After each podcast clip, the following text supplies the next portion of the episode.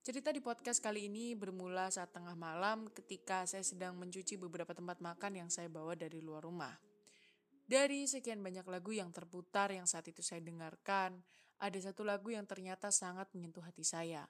Judulnya adalah Tuhan Selalu Menolongku yang dinyanyikan oleh JCC Worship. Liriknya seperti ini. Musim akan selalu berganti, kasih Tuhan tetap abadi. Tak akan berubah sampai selamanya, ku tetap percaya. Ku yakin Tuhan memberkati, ku yakin Tuhan melindungi. Burung di udara Tuhan pelihara karena kasihnya. Tuhan selalu menolongku, selalu menjagaku. Sehelai di rambutku tak akan terjatuh tanpa seizinmu. Tuhan selalu menolongku, selalu menjagaku. Dia mengenyangkanku dan peliharaku seumur hidupku. Jujur, saya tidak pernah menyangka bahwa ternyata Tuhan nyatakan kebaikannya melalui lagu ini bahkan berakhir dengan mencuci sambil berenang air mata karena limpah rasa syukur. Lagu ini menghantarkan saya untuk mengingat dan merenungkan kejadian yang saya alami sewaktu Agustus 2021. Saat awalnya kedua orang tua saya sakit dalam waktu yang bersamaan. Yang walaupun berujung saya juga tumbang karena saya lupa untuk memperhatikan diri saya sendiri. Tetapi saat itu akhirnya Puji Tuhan, saya dan keluarga berhasil melewati tantangan tersebut. Tentunya dengan bantuan dan rahmat Tuhan juga ya. Saya pikir saat itu saya dan keluarga sembuh juga sesuai dengan waktu dan rencana Tuhan. Karena ternyata sangat mepet dengan batas waktu saya untuk bisa mengirimkan video syuting wisuda. Namun hal tersebut dapat terselesaikan dengan baik karena kami pulih sehingga saya dapat mengirimkan hasil video wisuda saya untuk bisa ditampilkan di YouTube. Tidak hanya kejadian di Agustus 2021, tetapi Tuhan juga bawa saya untuk merenungkan momen saat-saat ini. Ketika saya juga harus menghadapi tantangan baru, yaitu salah satu anggota keluarga saya yang sakit dan sedang menjalani pengobatan.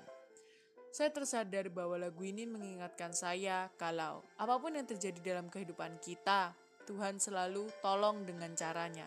Sekalipun mungkin kita tidak bisa melihat pertolongannya secara nyata, namun ini bisa dirasakan lewat orang sekitar yang peduli dan berjasa.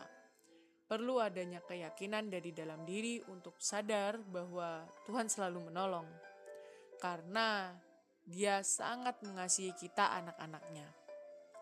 Saya bersyukur bahwa saat kejadian di Agustus 2021, momen di mana saya clueless, bingung, dan tidak tahu tentang apa yang harus saya lakukan saat merawat orang tua saya dengan sepenuh hati dan tenaga.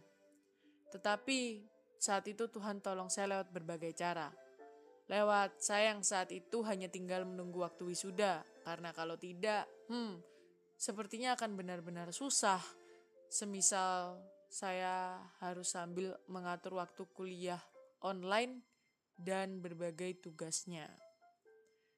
Tuhan juga tolong lewat saudara yang peduli dan menolong meskipun dari jauh. Lewat beberapa sahabat yang saya punya juga meskipun jumlahnya tidak banyak, tetapi mereka menunjukkan perhatiannya kepada saya dan keluarga lewat telepon ataupun chatting. Dan hal yang sama juga terjadi saat-saat ini. Belum genap satu tahun dari yang mungkin bisa dibilang sebagai tanda kutip tantangan terberat ternyata saya mendapatkan tantangan baru. Namun, ternyata Tuhan juga tolong lewat teman-teman anggota keluarga yang memberikan bantuan secara material, makanan, barang, maupun support secara fisik, sekalipun mereka harus datang jauh-jauh dari luar pulau. Tuhan juga tolong saya lewat keluarga besar, sahabat saya, teman-teman anggota keluarga yang memberikan bantuan dan support, serta doa yang tiada hentinya. Tidak hanya itu, Tuhan juga tolong saya lewat beberapa teman baru yang saya kenal melalui media sosial yang saya temukan untuk paling tidak bisa membuat saya tanda kutip tetap waras dengan sambil mencari berbagai obrolan dan wawasan baru bersama teman baru itu. Saya juga jadi teringat tentang salah satu ayat Alkitab dari 1 Petrus 5 ayat 7 yang berbunyi, Serahkanlah segala kekhawatiranmu kepadanya sebab ia yang melihara kamu. Tentunya dalam menghadapi berbagai badai, kita juga butuh menyerahkan setiap kekhawatiran. Memang tidak mudah untuk bisa mencapai kata berserah. Namun ini bukan merupakan suatu hal yang mustahil. Dari lagu Tuhan Selalu Menolongku, kita sama-sama diingatkan bahwa ujian dan musim dalam hidup tidak akan pernah berhenti dan akan datang silih berganti. Mungkin sekarang ini kita memiliki tantangan dan masalah yang berbeda dan tentunya tidak mudah. Tetapi di sini saya ingin kita sama-sama mengingat bahwa jangan menyerah. Tetap semangat untuk apa pun yang sedang dijalani yang mungkin terkadang bisa membuat kita sedih dan bingung.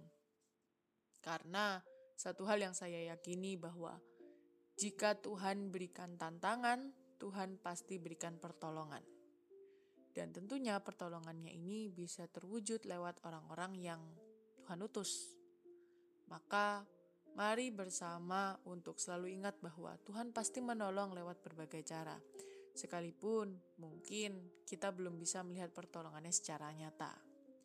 Jangan lupa untuk terus berharap kepada Tuhan ya. Terima kasih sudah mendengarkan podcast Ciri Berkat kali ini. Tuhan berkati.